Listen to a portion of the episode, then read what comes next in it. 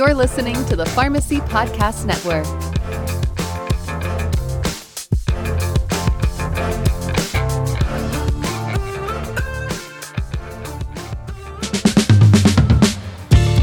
Hello, and welcome to PTCE's Pharmacy Connect, a podcast focused on continuing education created by pharmacists for pharmacists. PTCE is the leader in pharmacy and managed care education. In these episodes, listeners will be presented with the most recent clinical updates and strategies for implementing into practice. On this episode of the PTCE Pharmacy Connect podcast, Dr. Jacob Kettle describes the role of immune checkpoint inhibitors and helps us understand more about establishing the role of targeted therapies in cancer care. Listen in to Dr. Kettle's insights and be sure to get your continuing education credits at pharmacytimes.org. That's pharmacytimes.org for all your continuing educational needs. Here's our host and founder of the Pharmacy Podcast Network, Todd Eury. Pharmacy Podcast Nation, we are returning to the PTCE Pharmacy Connect podcast. We're going to be talking about optimizing care for patients on immune checkpoint inhibitor targeted combinations. And we have a special guest today, Dr. Jacob Kettle. Welcome back to the Pharmacy Podcast. Thanks for having me. So, this is an interesting topic. The use of immune checkpoint inhibitors and targeted therapies has transformed the treatment of many malignancies, including renal cell carcinoma. I want you to take over, Jacob, and give our listeners an overview of what we're going to be talking about today. Yeah, so this is a remarkable time to be in oncology practice. We are really seeing the promise of decades of bench research come to fruition. Um, and now we have access to a plethora of treatment opportunities um, that are really driving improved outcomes for patients. So our focus today, uh, as we go through this podcast, will be the emerging role of combinations of immune checkpoint inhibitors and targeted therapy, really across uh, the spectrum of cancer care. So we're going to be talking about the rationale for pursuing these combinations. We'll take a deeper dive into a handful of these clinically relevant therapies in, in practice today, and then we'll discuss kind of the future direction of where all this is headed. So PTCE Pharmacy Connect has a tremendous amount of resources. If you're jogging, you're walking your dog, chopping vegetables, don't worry, you'll have all the access to the information in the show notes. Uh, we will uh, interconnect back to uh, the library of PTCE Pharmacy Connect podcasts. So let's start out with background on immune checkpoint inhibitors and targeted therapies, uh, Jacob. So we basically have three modalities of cancer care uh, or systemic therapy in cancer care today. And there's you could probably argue there's other ways to break it down, and there's a handful of other drugs or things that I'm forgetting. But our systemic treatments are kind of conventional chemotherapy, targeted therapy, and immunotherapy. Um, all three of these things have kind of emerged in parallel, and we'll talk about them in more detail in just a minute. But they've kind of emerged in parallel. And what's so exciting about where we're at now is we're starting to see kind of those lines that separated these modalities being erased, and we're seeing these new combinations emerge, which is exciting from a scientific level, but also really exciting because it's driving better care and better outcomes for patients. So we, we talk about chemo. This is what most people are familiar with, or conventional chemotherapy. This has been around for decades. These are the anthracyclines, the taxanes, the platinums. Uh, they kind of disrupt the cell cycle. They damage DNA. They work kind of as almost a blunt force instrument. Um, and with only a handful of exceptions, we use these throughout the spectrum of cancer care. But it stands in contrast to targeted therapy and immune therapy, which work entirely different mechanisms. So it's uh, using these types of drugs that we're going to focus on today is an entirely different approach to cancer care that's again really moved in predominance in the last five, ten or so years. So talking about targeted therapy, this started to materialize right around the turn of, of the millennium with drugs like rituximab, uh, which is a CD20 targeted drug, emerged in lymphomas first. Um, trastuzumab, a HER2 targeting drug, emerged in breast cancer first. And imatinib is a BCR-ABL targeting drug, really transformed uh, CML um, and these are all a very different approach than chemotherapy. They are highly specified. They're designed to specifically manipulate a unique mutation, amplification, some other kind of driver of tumor cell growth. And the intention basically is to disrupt whatever the underlying pathway is that's driving the cancer cell proliferation and restore normal apoptotic pathways. So that's the gist of a targeted therapy. And what we've seen in recent years is an explosion of these types of drugs, uh, both small molecule inhibitors and large monoclonal antibodies. They target CD20, HER2, VEGF, EGFR, BRAF, ALK, NTRK, KRAS, ROS1. The list goes on and on. Um, and uh, you know, it's a full alphabet soup, if you will. Um, we got now over 100 agents that kind of fill this role of being um, targeted therapy and, and really across the tumor spectrum. 30 plus tumor types have some type of targeted therapy approved for them. And we're starting to see um, drugs that are emergent agnostic of tumor types. So NTRK um, is a really exciting one. There's probably a few that I'm forgetting, but uh, drugs that are emerging without being tied to a specific tumor type, they're tied to a mutation. So a really exciting change and difference in approach to practice. Um, immunotherapy is also an entirely different way of approaching cancer care uh, compared to historical chemotherapy. Um, the concept of immunotherapy has been around for decades. We've long known that immunology and oncology are inexorably linked. Uh, but really, it hasn't been until recently that we've been able to develop therapeutics that are really effective at manipulating the immune system and delivering improved outcomes. So you can think about drugs like IL 2 that have been around a long time. They work in a really narrow, select group of patients. So um, it's really been the emergence of um, checkpoint inhibitors, which is a special type of immunotherapy. So, immunotherapy, a big class, but the type of immunotherapy known as checkpoint inhibitors is what's really driven this monumental practice change in the last really the last decade, but it's really uh, picked up the pace in the last five years. Uh, and these, there's two types of kind of drugs that fall in this class. There's CTLA4 inhibitors. There's one of those drugs that's called ipilimumab that was approved in 2011. Um, and there's PD1 and PDL1 inhibitors. That's like pembrolizumab, nivolumab, atezolizumab. There's a handful of others. Um, but those those really started to shift the landscape of oncology in the 20 teens, somewhere in that space. Again, these drugs work entirely different than chemotherapy um, and distinct from targeted therapy as well. So rather than directly affecting the tumor cell, they modulate the immune system and kind of restore natural immune functions that um, the tumor cell has found a way to evade. So we're really trying to turn back on the immune system so that it can work the way it's supposed to to eliminate cancer cells.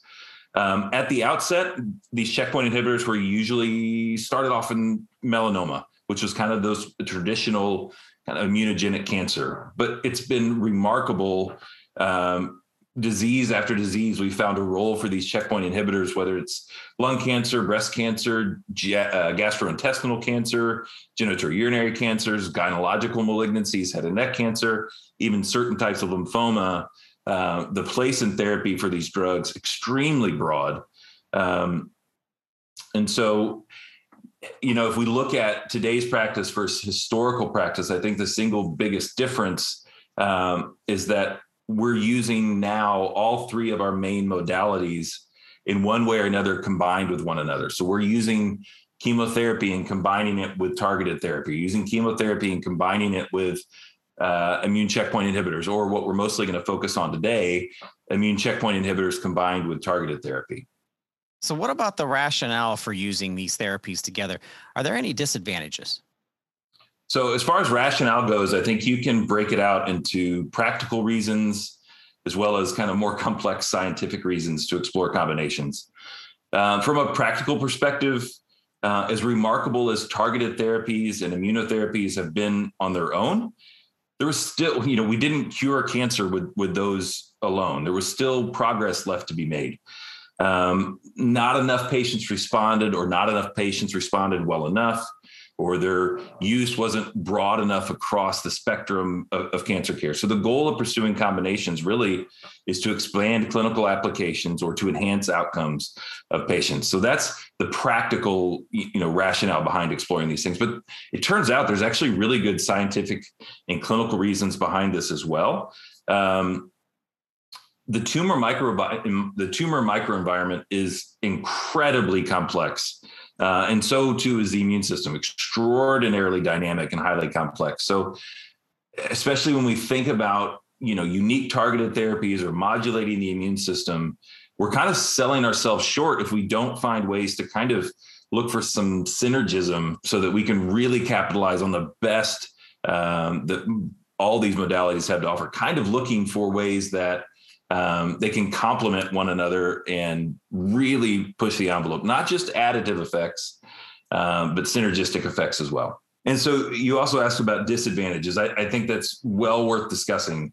Um, I, I think the biggest one that will come to mind is adverse events, almost without exception. When you start combining treatments, you're inevitably going to have an increase in adverse events. Fortunately, immunotherapy and targeted therapy are relatively compatible drugs.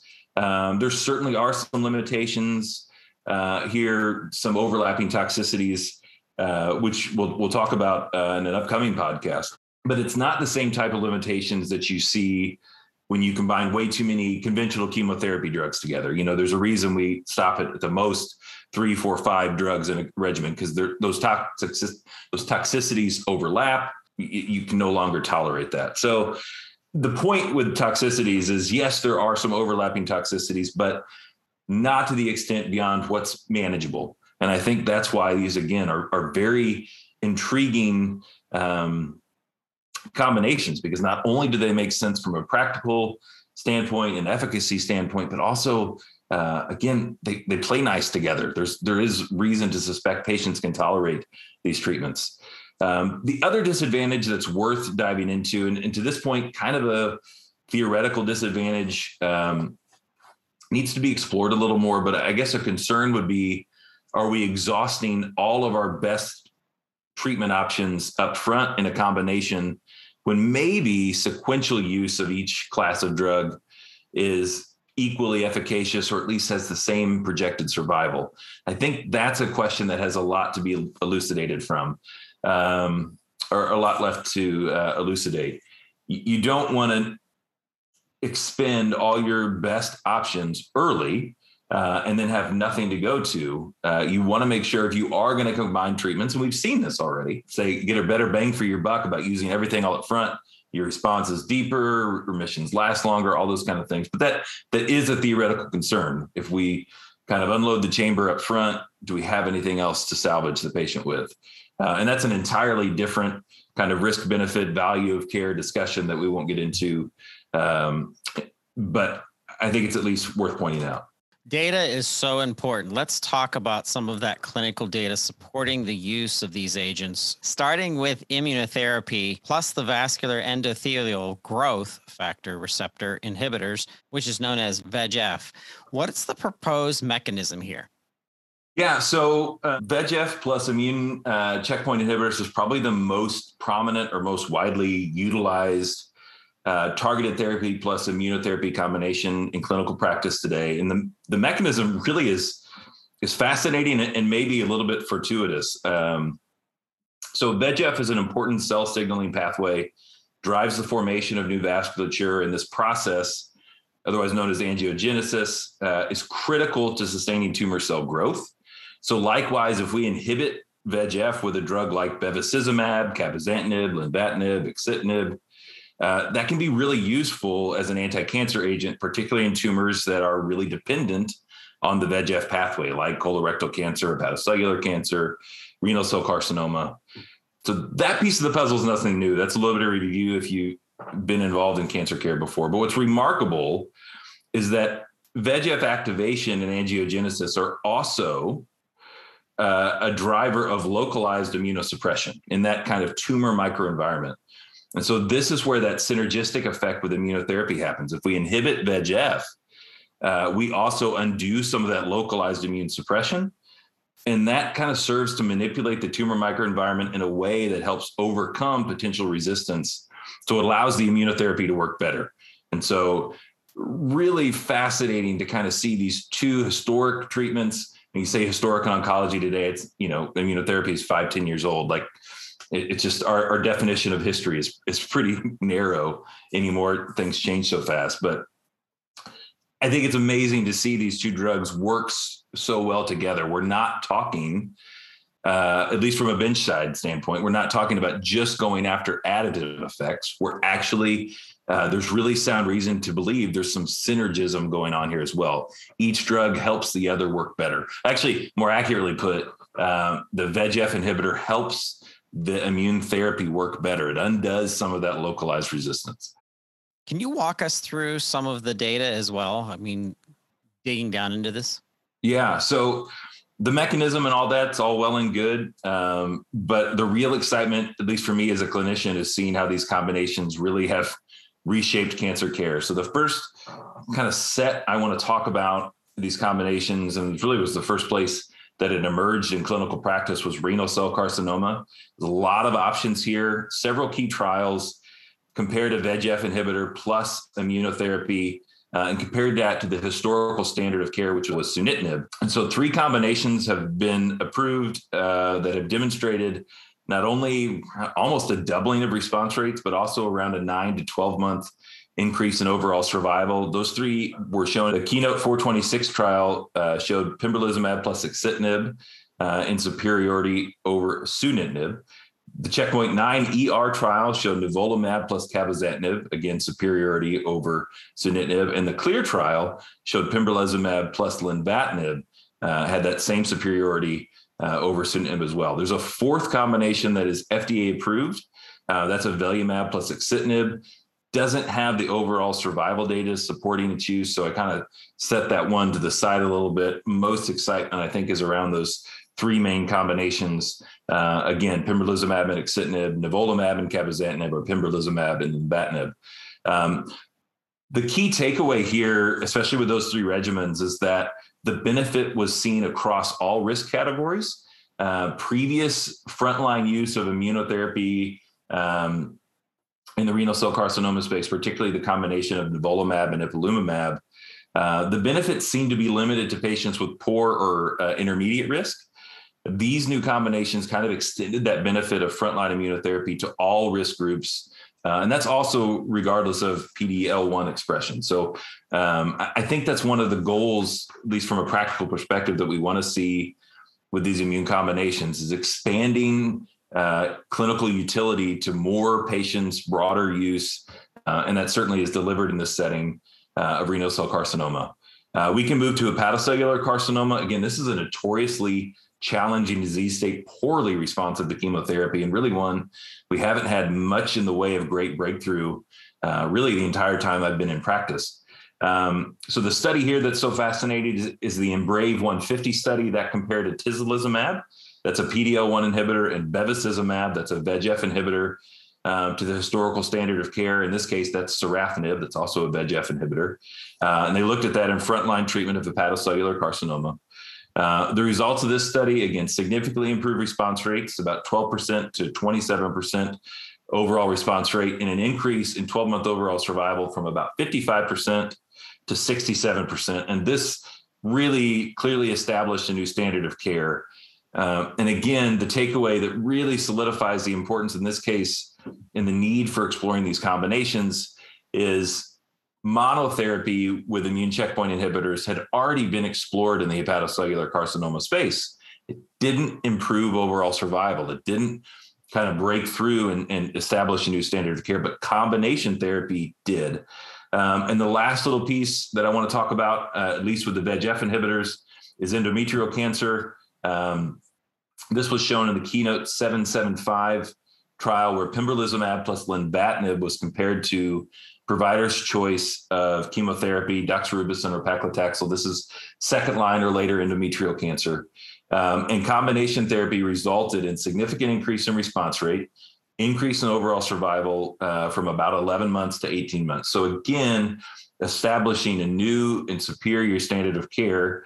Um, and the same takeaway holds as well. Historically, immune therapies uh, only were useful in patients with specific biomarkers in, in, in endometrial cancer. So, tumor mutation burden high or, or mismatch repair gene deficiency. Uh, this worked regardless of expression of those biomarkers. So, again, expanding access, expanding utility of these clinical interventions beyond just a unique subset of patients. So, broad application. And that really underscores exactly what we're looking for when we're evaluating a combination strategy as compared to you know historical strategies monotherapy based approach. We want to see that response rates are improving um, overall survival or progression free survival however you're uh, measuring that gets better. But also are we able to expand the number of patients that kind of fit under the umbrella? And both of those things are achieved with these combinations. And that's exciting as a clinician because it means we're able to deliver better results to more patients. Dr. Kettle, those were excellent combination descriptions. Are you seeing any other combinations? And can you share some of the clinical data uh, with, with the listeners? Yeah, so there's a handful of things out there, um, but I think probably the most um, notable, at least for today's discussion, is a combination of immune therapy with BRAF and MEK inhibitors and BRAF V600 uh, E mutation positive melanoma. Um, the story here is very similar to VEGF um, in that BRAF and MEK inhibition also seems to manipulate the microenvironment and improve the way the body responds to immunotherapy based treatments. Um, it gets pretty complex and, and frankly over my head pretty fast, but that's uh, the nuts and bolts here is there is still that same kind of process where there's a synergistic activity, uh, at least on the bench side, that appears to be occurring, or the basic science side that's occurring. Um, the best data out there, or at least from what's clinically available in practice, is from the IMspire 150 trial that compared uh, cobimetinib, which is a MEK inhibitor, and vemurafenib, which is a BRAF inhibitor, with and without atezolizumab, it's a PD-L1 inhibitor, um, and just looked at that. And again, V600E positive melanoma patients, frontline treatment. Um, the results of that trial showed a numerical but not statistically significant increase in overall survival when you use the three drug combination. So I think there's a trend there. There's something worth monitoring. Um, that triplet is FDA approved, but I think a lot of questions remain um, and this really goes back to one of my concerns that I brought up earlier. What are the disadvantages? We don't really know what's best in the long run for these patients yet. Is it better to use one modality and then sequential it with, uh, you know, sequence it with another agent, or are we better off using them in combination? I think it's going to take time for those things um, to uh, become clear, but nonetheless, uh, it's another. Um, option kind of in our arsenal as we approach care. What about clinical trends and future directions? Let's talk about the trends in practice settings and all of the regimens that you see in daily practice. So I think there's two big overarching trends we're seeing today, both with immunotherapy and targeted therapy. Um, that's, that's, truly shifting our, our treatment paradigm. Um, the first is that these drugs are moving earlier and earlier in the treatment algorithm. So, where most of these therapies, whether they be targeted therapies or immune therapies, started kind of on late line metastatic disease, they've moved their way up into first line metastatic. And in many cases now, we're starting to use them in the adjuvant setting. So, using them uh, before disease has spread, after surgery, before surgery, kind of in, in that space, as opposed to just reserving them for patients with metastatic disease. So that's one clear and obvious trend. And, and the second trend really has been the entire focus of our talk today. It's the emergence of all these combinations. Um, you know, we focus today on targeted therapy and checkpoint inhibitors, but there are all forms of combinations.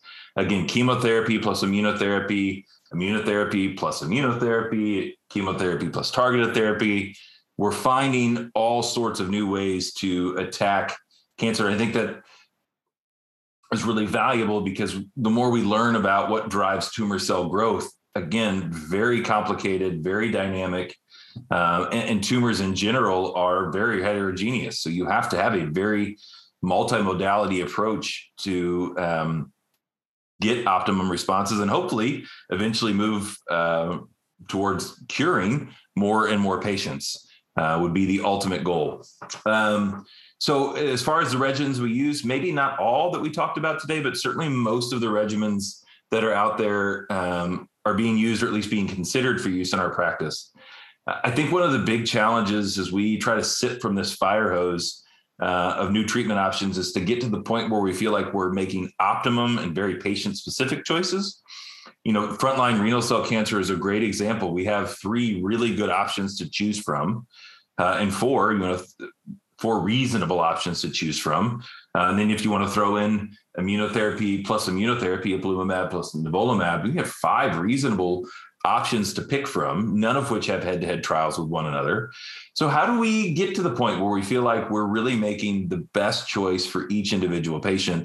Um, that's a difficult uh, bridge to cross. I think that's our, our challenge moving forward. So you mentioned treatments that came out with within the just just within the last 10 years. What do you see that could be coming in the future for these agents? And are there more indications or combinations that we'll see in the future? Yeah, so I, I think I'll answer that second question with a resounding yes. I think this is we're very far from seeing the end of this development. I think, frankly, we're at the tip of the iceberg. Um, the more we have learned about tumor cell, both from the perspective of the, the like tumor microenvironment, which is really important to how immune cells work. There's, you know, we've only explored really one or two mechanisms to modulate the immune system. We've got PD1, PD-L1, and CTLA4 inhibitors.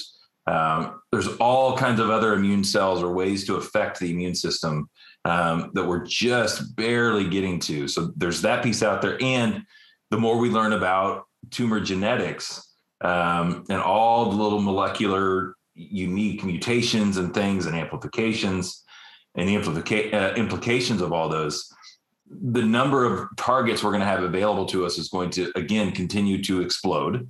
So too are the drugs. We're getting better and better at designing uh, drugs that very specifically target unique mutations uh, or amplifications or what have you. And so again, as the science gets better, we have a better understanding of the immune system and how it works against tumors and targeted therapy and how all those things interplay together. The number of treatment options is just going to continue to grow. So, um, in the near term, I think immune checkpoint inhibitors and PARP inhibitors seem to be on the cusp of becoming useful. Um, we're starting to see other uh, combinations, um, you know, ipilimumab plus nivolumab plus cabozantinib. There's trials looking at that. Uh, and then maybe a little further out, but who knows? It's hard to pick. We've got uh, the PI3K AKT mTOR pathway. Uh, manipulating that seems to be particularly useful, maybe in triple negative breast cancer. Uh, and then again, as I mentioned before, there's going to be more than likely some other immune modulatory drugs, whether that be LAG3 or CD3 immunomodulators we're going to see other drugs. So I think we've only scratched uh, the surface of, of how deep this will go. And I think it just speaks to, um, you know, that's why I love talking, love being a pharmacist and I love talking to pharmacists uh, because our role in, in navigating through all this is only going to become more complex and more important. So our opportunities just professionally are going to be there. And what a reward that uh, by fulfilling that need, we're also going to help drive the future of cancer care. Dr. Kettle, we see the rise of the specialty pharmacist really driving into different treatments um, all the time. Uh, we've talked with so many different pharmacists lately that that are becoming the go-to for uh, specific treatments based on the disease. You know, and wrapping up today, what would you say is the single most important takeaway for our pharmacists listening in? Yeah, I think I'll kind of close with, with some of the same thoughts I opened with. This is a really remarkable and humbling time to be in clinical practice. Um, and while I get extremely excited about new drugs, new regimens, new treatment options for patients, I think it's always important to remember that this is the fruit that's born out of decades and decades of research that's finally come to bear while I'm here in clinical practice. Um, and I'm getting to use this and all that effort and labor, I'm getting to use this to impact patient care. So I try to keep that in perspective, and I want to be part of the mission that keeps that trajectory moving forward. Take all that wonderful gifts we've had presented to us. Yes, it's incredibly daunting, it's overwhelming, it's stressful. But when I take those gifts um, and realize what a tremendous opportunity is, not just to advance our profession, but ultimately to profoundly impact patient care. So I want to thank you, Dr. Kettle, for your insights. It was amazing talking with you today.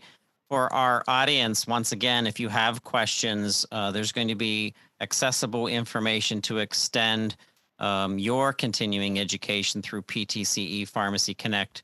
We appreciate you taking the time to join us. And for more information, be sure to visit uh, the PTCE family of information at pharmacytimes.org.